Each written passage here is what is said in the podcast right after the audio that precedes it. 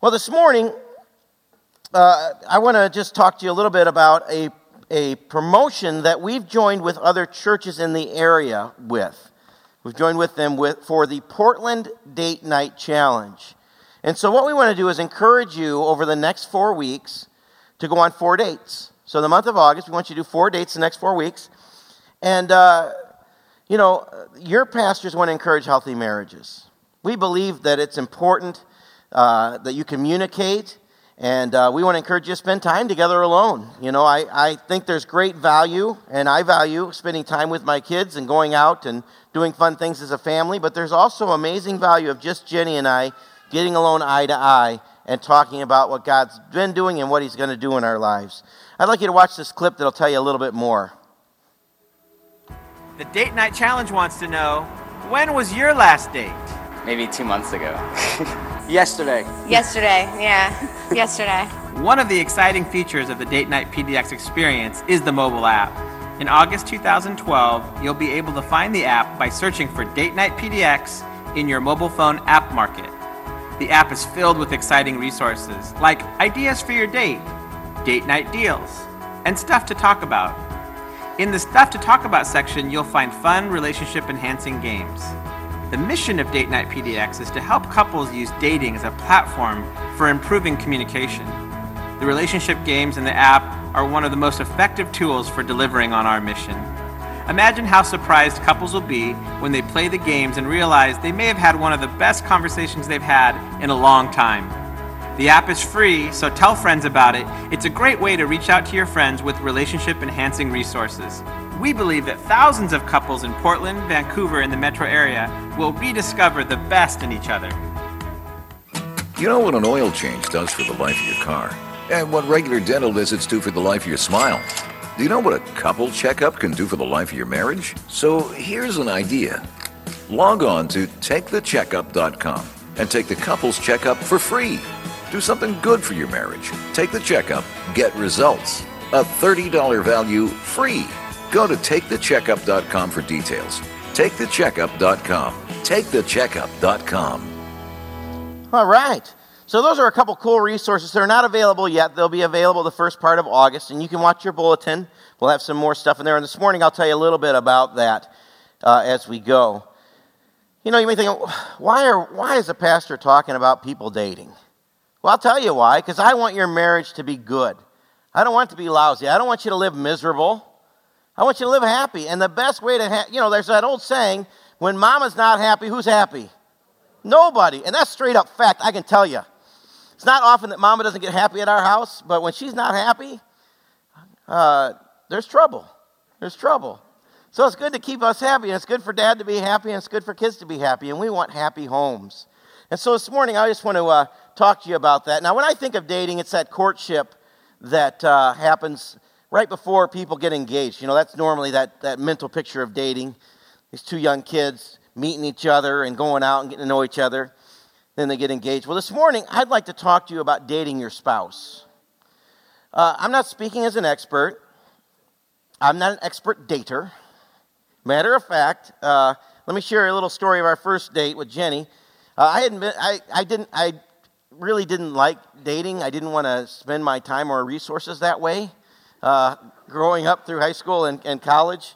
Uh, but uh, Jenny caught my eye. I remember shortly after I met her, uh, and I just maybe met her once or twice at the most. She was in a class with me and worked with me one day, and I was, and her and her her uh, her roommate came over to my dorm, and we were standing down in the foyer of this dorm.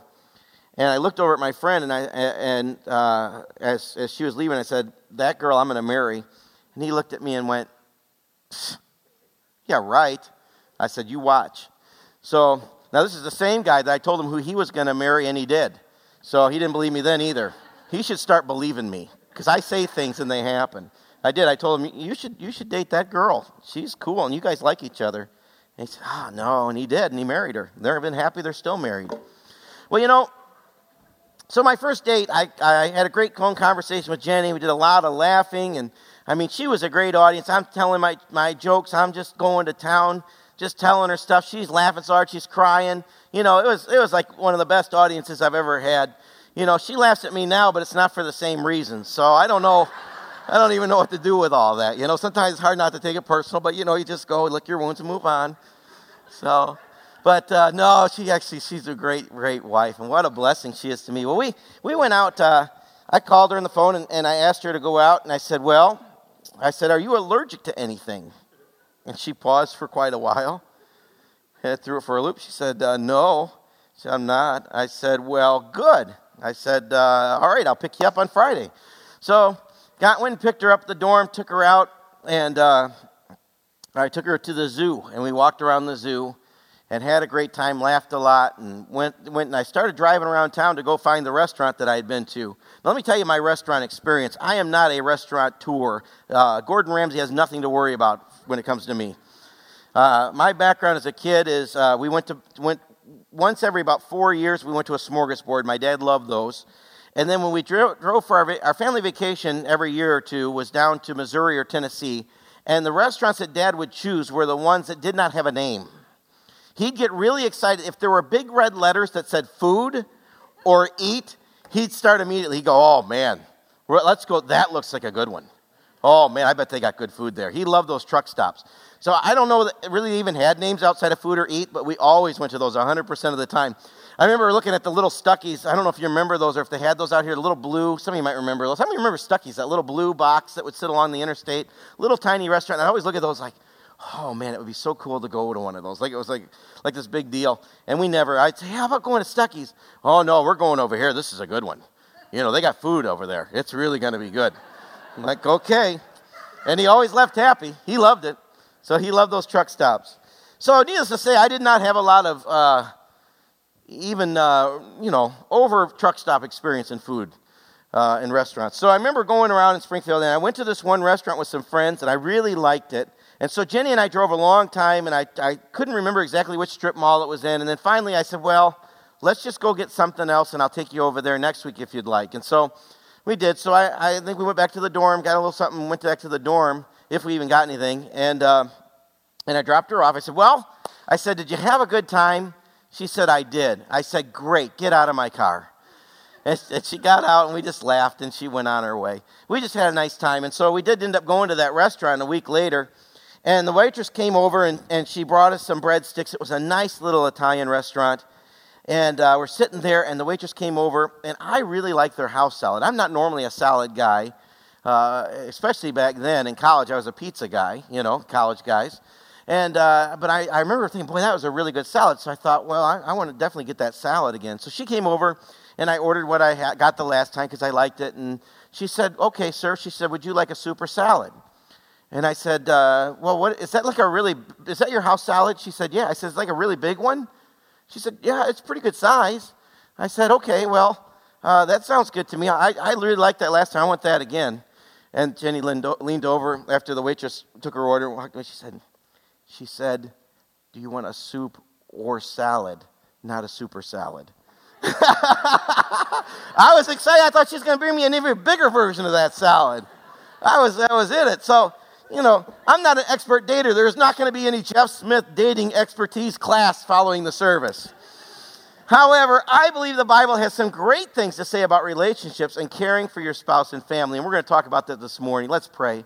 Father, thank you so much for these people. I just love this church. You've just brought so many cool, quality people to this place. And God, I just thank you for that. Lord, I pray today as we all just uh, listen together and I, and I share what you've given me about marriage and family and relationships, period this stuff carries not only into the spouse, but it carries into everything working relationships, friendships, raising kids, having family members, uh, parents, you know, all kinds of things. We have people we deal with every day. Lord, help us to, to reflect you. And Lord, I pray that you'll just help this sermon to sit in our hearts exactly what you have. Holy Spirit, you have something for each one of us.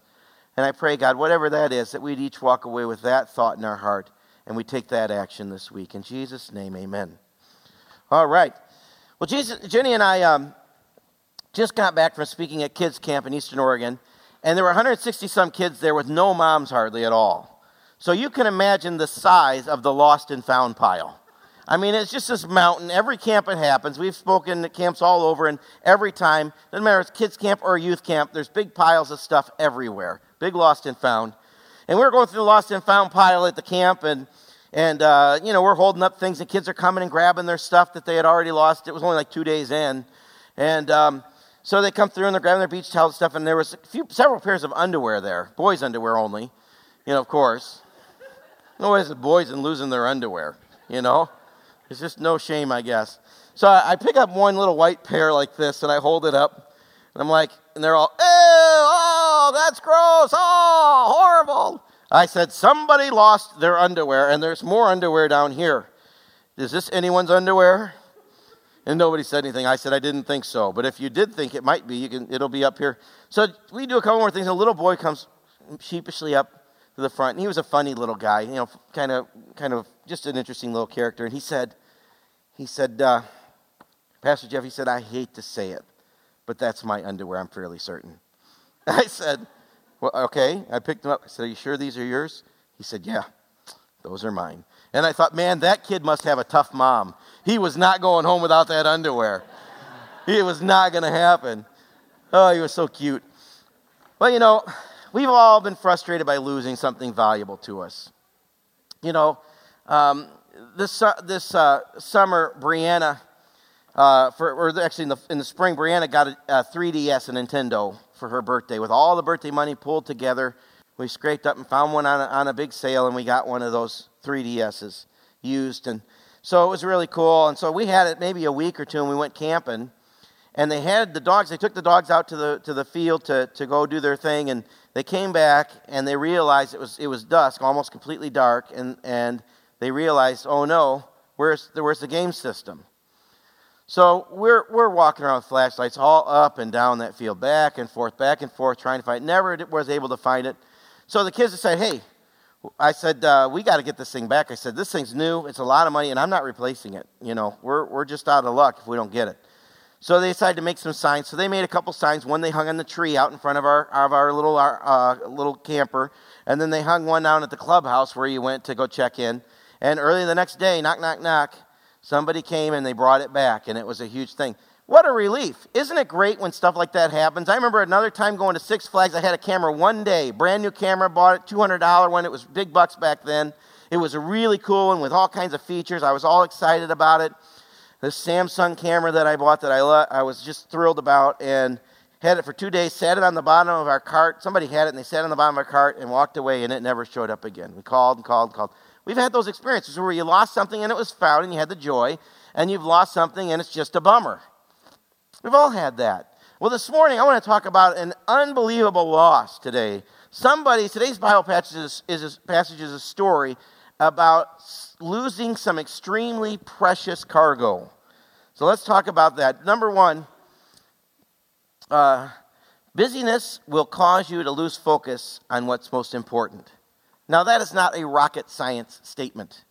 You know, nobody sat there and go, wow, that Jeff's profound. That was amazing. Write that down, write that down. You know, nobody's thinking that. It's just a true statement, though. Busyness will cause you to lose focus on what's important, most important. Life is busy. We must be careful to set and guard our priorities. If we don't set those priorities and guard them, someone or something's going to get cheated. It's just fact.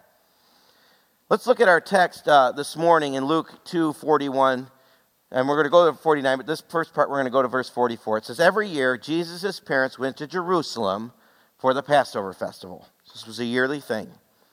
When Jesus was 12 years old, they attended the festival as usual. After the celebration was over, they started home to Nazareth. But Jesus stayed behind in Jerusalem.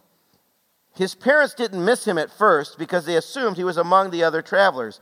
But when he didn't show up that evening, they started looking for him among their relatives and friends. These are not your average run of the mill parents.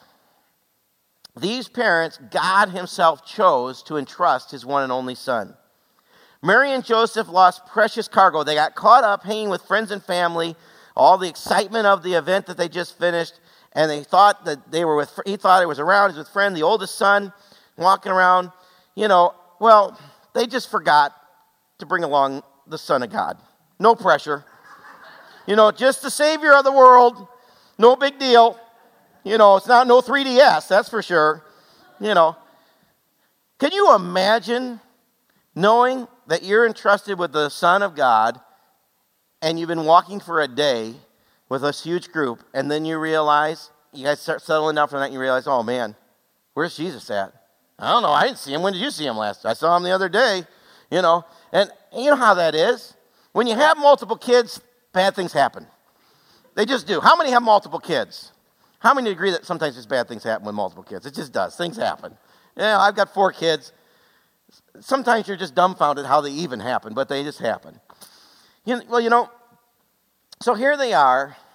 They got busy. Now, for those of you who want to judge Mary and Joseph and say, oh, they were horrible parents, we should call DCFS on them. You know, look, I got a lot of kids, so I know that, you know, it's just their yearly event. They're going to the Passover. The, event, the, the trip from their hometown to Nazareth was 80 miles. It was a three day walk. After seven days of celebrating, they picked up and headed to that big caravan of people to go back those, those three days and walk those 80 miles. Well, you can imagine there's a lot of things going on when you're packing up all that stuff that you got from Jerusalem, all those things, and you got all your friends there and you're busy, and they just lost track of them. They walked off a full day and then they discovered. I'm not certain about how that all went down, but I would guess that there might have been some tension in the air. You know, when, and there might have been some feelings of embarrassment and fear and frustration. You know, that's the feelings I have when we lose a kid. You know, it happens. Bad things happen when you got multiple kids. Just how it goes. Stressful times will arise. The time we spend building relationships are critical to our marriage, marriage's happiness and success. When stress levels rise, so do tensions and unkind thoughts and actions. You know, I don't go around saying mean things to my wife most of the time. 99% of the time, I'd say. But there are those moments where we're under great stress and we're circling the highway for the sixth time in that loop, trying to find our way lost to get somewhere. And she's holding the map, and I'm driving like this because I know I could find it if I only had that map. And sometimes you just say stuff. Now, I'm not saying over the stop stuff, you know, I'm not calling her names and stuff, but sometimes you just get, get a little snippy. You ever been snippy? You've been snippy most people have been snippy. It happens. You know, it just happens. So I'm sure there was some tension in that moment with Mary and Joseph, you know, realizing that. Now, life can become very busy and a, perceptual, a per, perpetual series of to do lists. I was talking to somebody this morning and he said, I said, Man, you look tired today. He said, I am tired today. He said, I had a huge honeydew list that I had to do. We all have those lists you know? And I'm certain many parents can relate to losing or forgetting a kid. But you know, one of the times that I lost a kid was we went camping, and actually lost three of them at once, so at least they were together. Misery loves company. They didn't even know they were lost, you know, like the story. So we're, we're at the campground by sisters, and, you know, I'm getting things ready. I'm cooking dinner, and I'm like, where are the girls? You know, where are they at? And Josiah's there, and and uh, I think Brianna might have been there with us blowing bubbles, but the, no, she was with them too. And they had the three kids, and Brianna was a couple years younger, so she's about six. So, you know, you get more paranoid the younger your kid is. It, you're just worried about where they're at. And so, you know, about 15 minutes go by. I'm walking around the campground area where we're at. And so then finally I get in the car and I'm driving up and down. We're in a camping cabin on the other. I'm driving up and down through all the trailers really slow, looking trying to see if I can see if they met another kid or if something's going on. I'm just worried, you know, what's going on. So finally, I did that for several minutes. It felt like hours. It wasn't, but it felt like hours. And finally, then I, I decided, well, I'm just going to go back and see, see if Jenny knows anything else. And so I go back, and the girls are there. I said, Where? You guys have been gone for over an hour. Where have you been? I've been looking all over the place for you. Oh, we were in the bathroom. It is really nice in there, Dad. They got couches. It's like a five star hotel. We are just hanging out in there playing games and relaxing. You should see it. It's amazing. They got marble on the walls. They got this really cool sink. It is so beautiful. And then I went to the men's, and it is pretty impressive. I was pretty shocked. It wasn't a campground bathroom, it was like a hotel. But it was just weird. You know, I wouldn't go, th- you know, who would think to go look for the girls hanging out in the bathroom? You know, Only at churches do we make like these areas. We don't have one here, but a lot of the churches I worked at, in the women's room, they had this seating area, and it was supposed to be for nursing moms, but I never saw any of those go in there and stay. And they just sit in there and chit, chit, chit, chat, chat, chat, you know. It's like a hangout spot. You know, I don't know what it is about women in the bathroom. I'm wanting to get in there and get out and get to the next thing, you know. I got things to do, my to do list. All right. We have to establish our priorities. We've already started talking about that. Someone or something's going to get cheated, I mentioned. So it seems like that's just how life's going to work. In this, in this story, you know, they got busy and Jesus got cheated. He got left behind. You know, and I know there's some, some pretty significant stories I've, I've heard parents tell that are humorous, but we're not funny at the moment at all about forgetting kids at gas stations or rest stops or whatever. You know, those things happen. Or uh, thinking people got in the car and they didn't and taken off. But sometimes we can get so focused on the immediate that we lose focus on what's really important. Look at the scripture. Proverbs 21 5 in the message. And the message is not a direct translation, but it's a great paraphrase and it, and it frames some things of good thought. And I liked how he framed how this is framed here. But if you read it in the other versions, it's very close to this, but I like how he framed it. It says, Careful planning puts you ahead in the long run. Hurry and scurry put you farther behind. Now, I don't know about you, but I am an expert in the hurry and scurry category. You know, I know how to do that one really well. You know, that, that just running, scurrying, grabbing stuff real quick and then throw it in the car and go. You know. But there's been days where I've had to take three trips back to the store because I forgot something and I had to go back twice. And it wasn't because I was working on a project, I just literally had forgotten, didn't take a list. How many of you ever went to the store to get one thing, leave there with a hundred and something dollars worth of stuff, and then get home and go, oh man, I forgot, I didn't even get the thing I went to go get? Yeah, that happened to me. Happened to me. It's not pleasant. You know, it's a bad feeling. And then you're like, why did I buy all this stuff? All I needed was this thing. Why do I have all this other stuff? You know, things happen. You need to make your family a high priority. That's my challenge. That's your challenge. I often people, hear people say their priorities are this God, their spouse, their kids, then maybe their friends or work or whatever, and the list goes on from there about what their priorities are. Look at your calendar. If you pulled that out and you looked at it, does it reflect your intent of what your priorities are?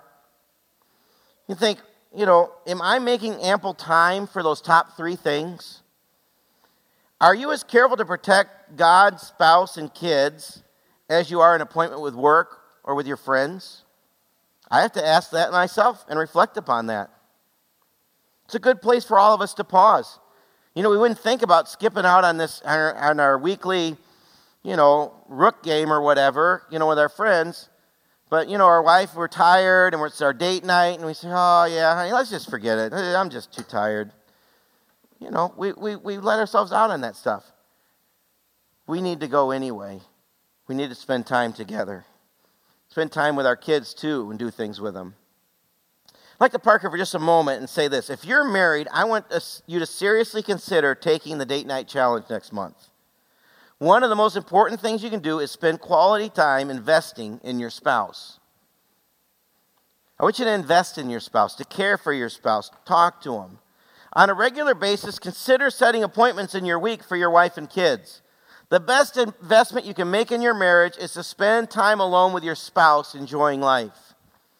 The University of Virginia did a study on the, on the value of married couples spending time together on dates and the impact it has had on their relationship. The study also showed that married couples who dated once a week or more were happier with their communication, sexual satisfaction, and commitment to each other. So, this study is what was a catalyst for this date night challenge. And these have happened in Chicago, I think Tampa Bay, Florida. There's been some, in a couple other places. And they're, they're going across the country, and churches are pairing together. We're not doing this alone. This is a Portland Community Church wide event. And also, if you look in that insert on your bulletin, in your bulletin there, that looks just like this.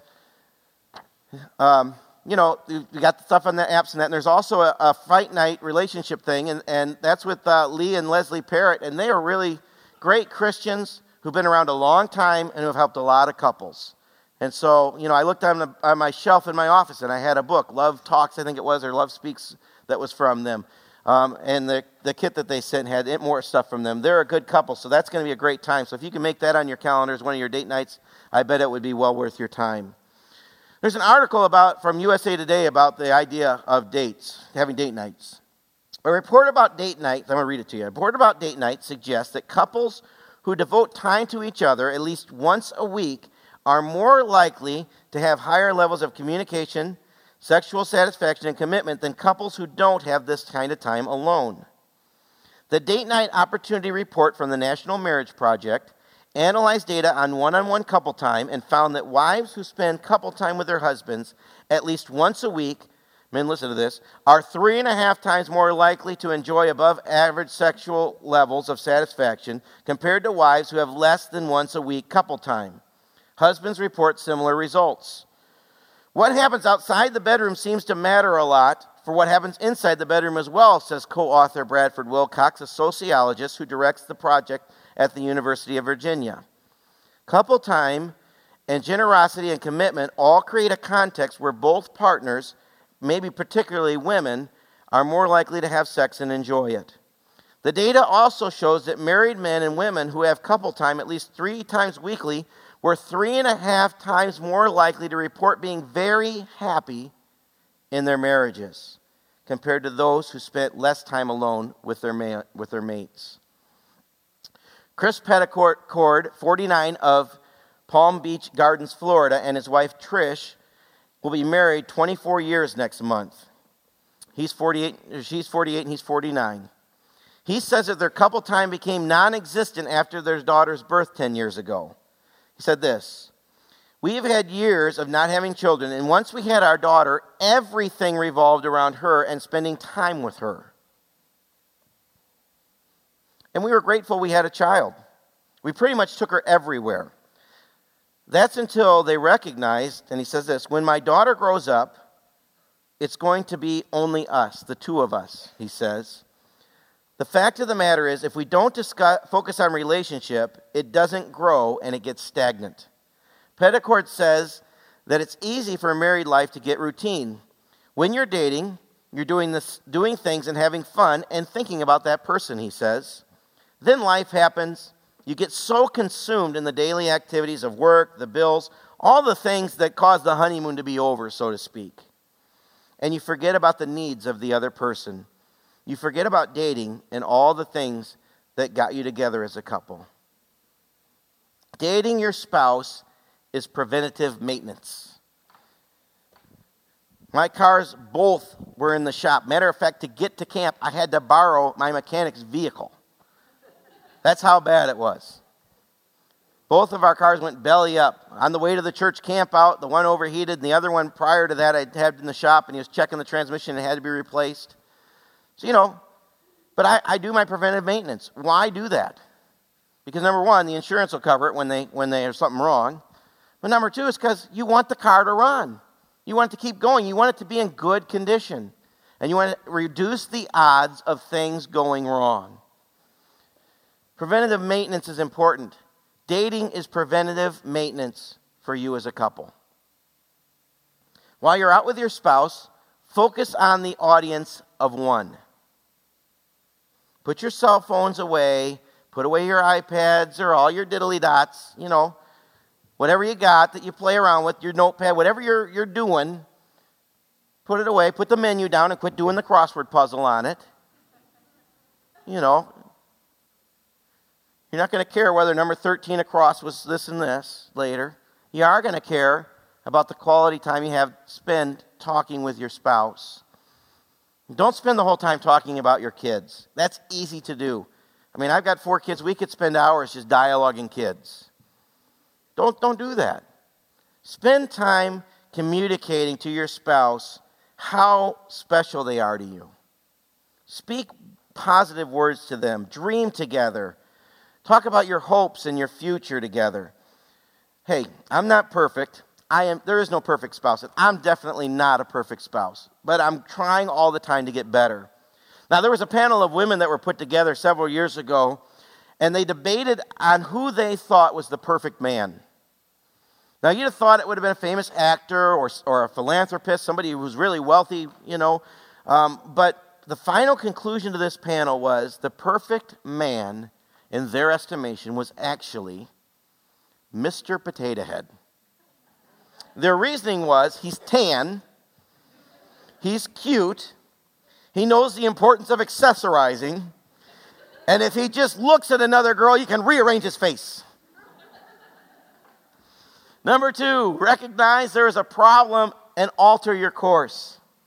Luke 2 44b through 45 says, But when they saw, when he didn't show up that evening, they started looking for him among the relatives and friends, and when they couldn't find him, they went back to Jerusalem to search for him there. So he wasn't around. What did they do? Did they go, oh, ah, yeah, he'll catch up? No, they had to alter course. They had to correct course and go back. Recognize there's a problem and alter your course. When Mary and Joseph did that, they went back to, to Jerusalem, and there are times in life when we need to alter our course. It's wise to make an assessment of your life and marriage. If you recognize that something in your marriage or family is out of balance, do not keep doing what you're currently doing because it's not working. Change course. Mary and Joseph had to turn around and find Jesus. Psalm 25 8 says, The Lord is good and does what is right. He shows the proper path to those who go astray. So if you're feeling like things aren't quite lining up the way they should be in your marriage or in your family, pray, rely on God, and let Him show you the right course. In the next couple of weeks, we're going to have an insert in the bulletin for a free couple checkup that was on that video. This is normally $30, and that's, that's legit. They're not just making that up. It's, if you went there today, you'd have to pay $30 to, to do it. But through our church and, and the information on that insert during the month of August, and it will also go through September, but you only have to do it once, you'll be able to take that assessment for free using our code that we'll put in the bulletin. Take advantage of this opportunity. This is a great tool to help check the pulse of your marriage. Yesterday, after we got back from camp, uh, I went over to work on this sermon, and I decided I wanted to take that and ask Janie to take it. So I, I set us all up.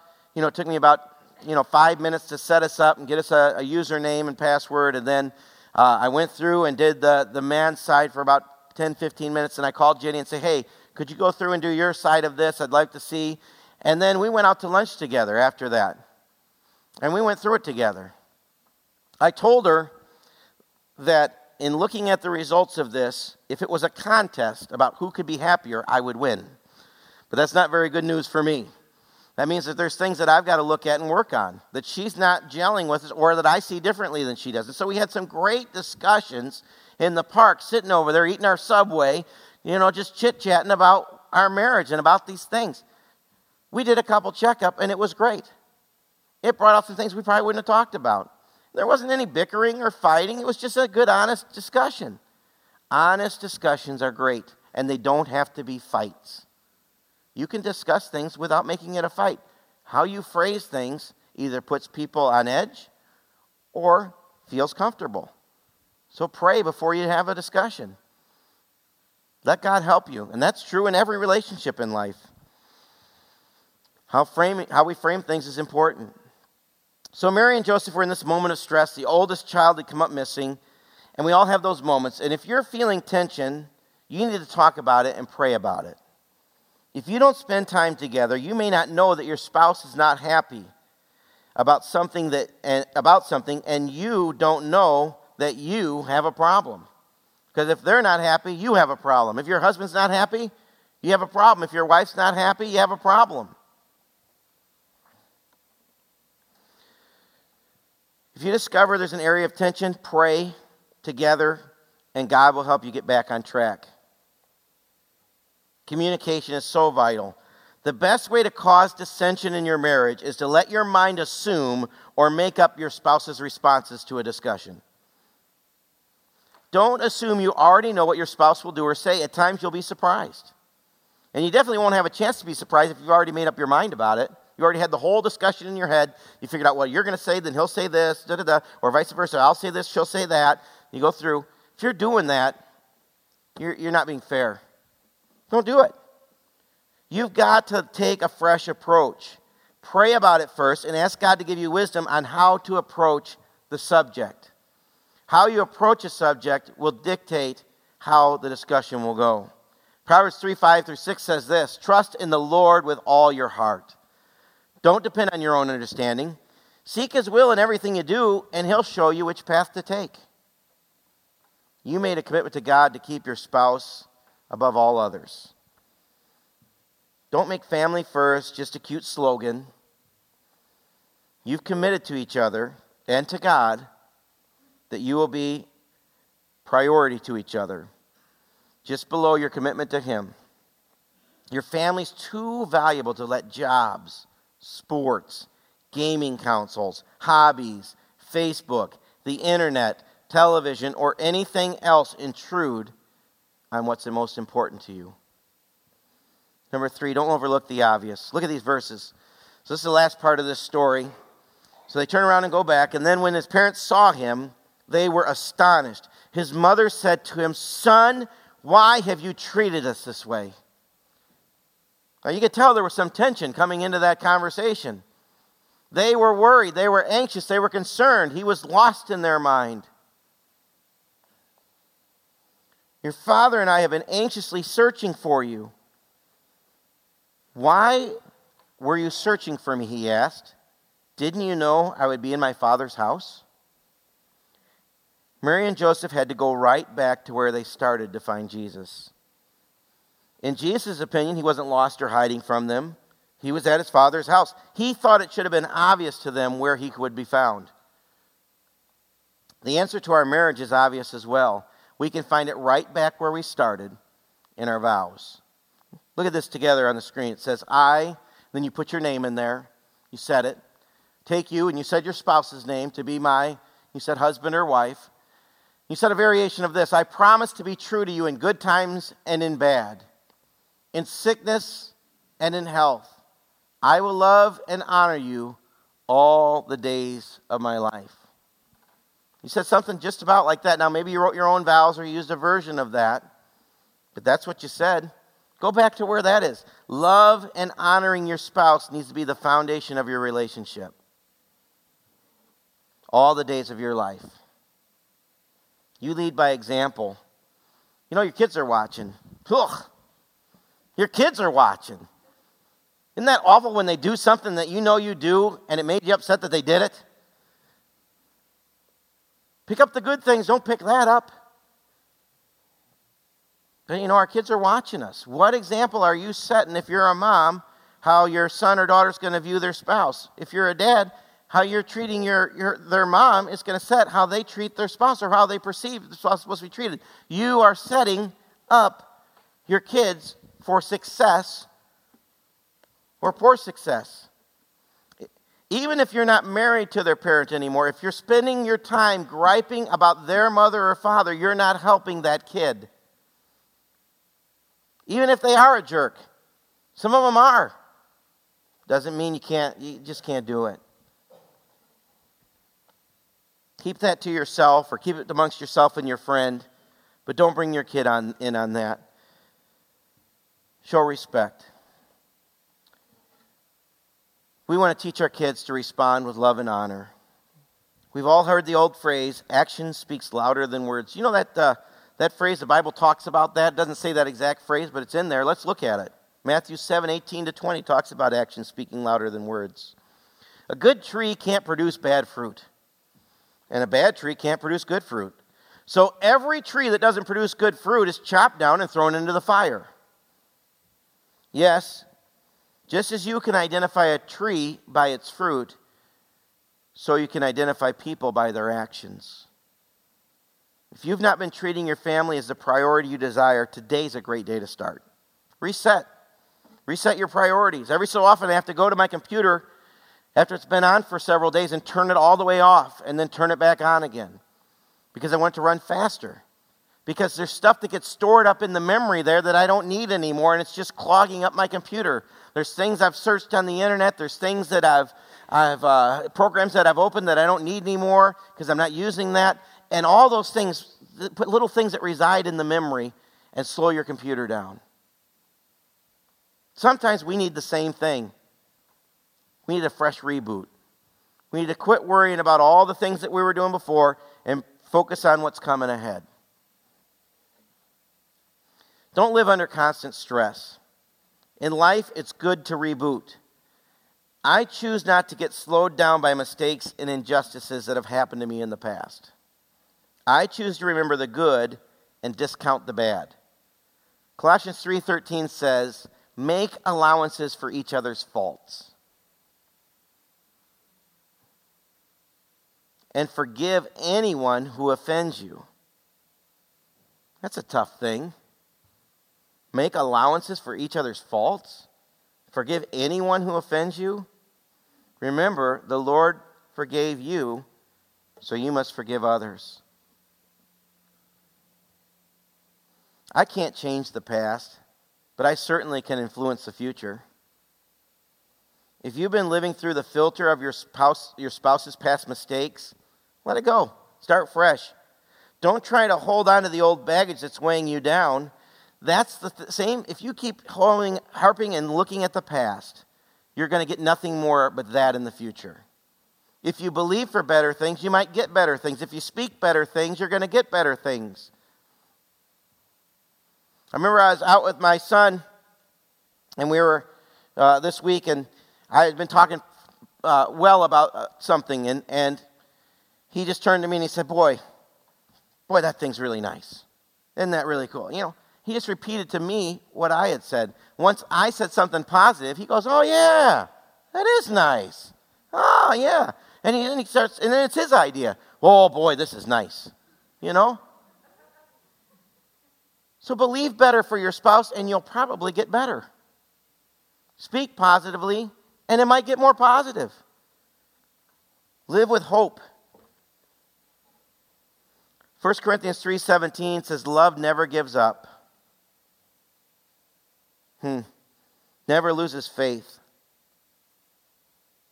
It's always hopeful and endures through every circumstance. Love's pretty tough. Now, I know relationships are complex. I'm not downplaying the complexity of your relationships. But I can guarantee if you want different results in your marriage, you can't get them by having the same expectations of yourself and by doing the same things the same way. Expectations of yourself have to change. You can't keep doing things the same way and get different results. Prepare for a better future. Speak words of hope, not blame. Words of encouragement, not frustration. Function as if you believe better days are ahead. Function as if you believe better days are ahead. Say that with me. Function as if you believe better days are ahead. Hmm. That's a great challenge for me. Am I, am I sitting back here thinking, yeah, we're never going to fix that? Or am I functioning as better days are ahead? 2 Corinthians 13 11 says, Dear brothers and sisters, I close my letter with these last words Be joyful grow to maturity, encourage one another, live in harmony and peace, then the God of peace and love will be with you. When you're heading in the wrong direction, stop. I've heard people say this that they've grown apart. You know what? You haven't grown apart, you stopped growing. You've stagnated. You didn't grow apart. The truth is that your spouse has been there all along, and you've allowed separation, physical and emotional, to take root. Then you get to a place where you don't even know how to find your spouse to regroup. That's where you need to date. We got to continue to date. Preventative maintenance. You want to grow together. Find each other each step of the way. That won't happen if we if we spend time together. We talk about stuff. We're honest and open. Your spouse has been physically there the whole time, but you've allowed yourselves to separate emotionally. And then sometimes that was a result of that physically. It's not too late. Stop what you're doing and go back to the roots of your vows. Don't ever let your mind wander to greener pastures. If you want greener pastures, start fertilizing and watering your own lawn. Quit looking over the fence at the other guys and just start pouring some water on your own. You start talking positively about your wife and how pretty she is. It's amazing how much prettier she gets. How much more she wants to look better, and how much more you begin to believe that. Greener pastures. If you want your husband to work harder around the house, encourage him when he does something and say how much you appreciate that. Instead of giving them the next thing on the list. Saying, yeah, that was great, but you know, this big hole in the wall over here has been here for three years. Go get some spackle yourself. Just joking. Water and fertilize your own lawn. James 3 17, 18 says, But the wisdom from above is first of all pure. It's also peace loving, gentle at all times, and willing to yield to others. Full of mercy and good deeds. It shows no favoritism, it's always sincere. And those who are peacemakers will plant seeds of peace and reap a harvest of righteousness. Show your family that they're important, particularly your spouse. Put down your cell phones, dream together, reminisce, verbalize your love, invest in your spouse. Love each other with genuine affection. Have each other's back. Take time to honor each other. The two are one. Remember that. The I'm rubber, your glue principle does not apply. The two are one. It all sticks to you. You're nothing but a bunch of glue. Speak highly of your spouse. Treat them well, and people will think highly of you. When you're blasting your spouse in public or on Facebook, people think less of you. They don't think, oh, yeah, I'm glad you got that dig in. Hope the couch is comfortable. Think about yourself as a mirror to your spouse, of your spouse. When people gaze upon your spouse through what you are reflecting, what do they see? Romans 12, 10 to 12 says, Love each other with genuine affection and always take delight in honoring each other. Never be lazy, but work hard and serve the Lord enthusiastically. Rejoice in our confident hope. Be patient in trouble and keep on praying. Boy, those are great words to live by. Be patient in trouble, honoring each other with genuine affection. Be a person of patience with your spouse and children. Pray for God to give you wisdom as you work hard and serve Him and each other. Now, some of you are sitting there and going, Pastor, that was fine, all dandy for the married folks. But none of that applied to me. Let me tell you, 100% of that applied to you. Because everything I just said to spouses goes to coworkers, it goes to people you are in your neighborhood, it goes to your mom, your dad, your brother, your sister, your cousins, it goes to everyone you're around. All those principles, we should do them more for our spouse than anyone else, but we should do them all the, all, all the time. That was a message for everybody, not just married folk. So put that in your heart. God's Word has some brilliant stuff in it. Man, isn't it cool that we can come together and just read it out loud and think about it and go, yeah, I want to do better. Live, live, be people of hope. Don't live in the past. I don't want to live in the past. I want to sit and stew about whether or not I had it good enough when I was a kid and whether I should have went to fancy restaurants more or, you know, or shouldn't should at least got to go to Stuckey's once, you know. That's no place to live. Look ahead. The future's bright if you let it be. Doesn't mean problems aren't going to come. Bible says, Jesus said, you're going to have problems. There's, in this life, you're going to have trouble. But he said he's going to navigate it with you. He's going to help you.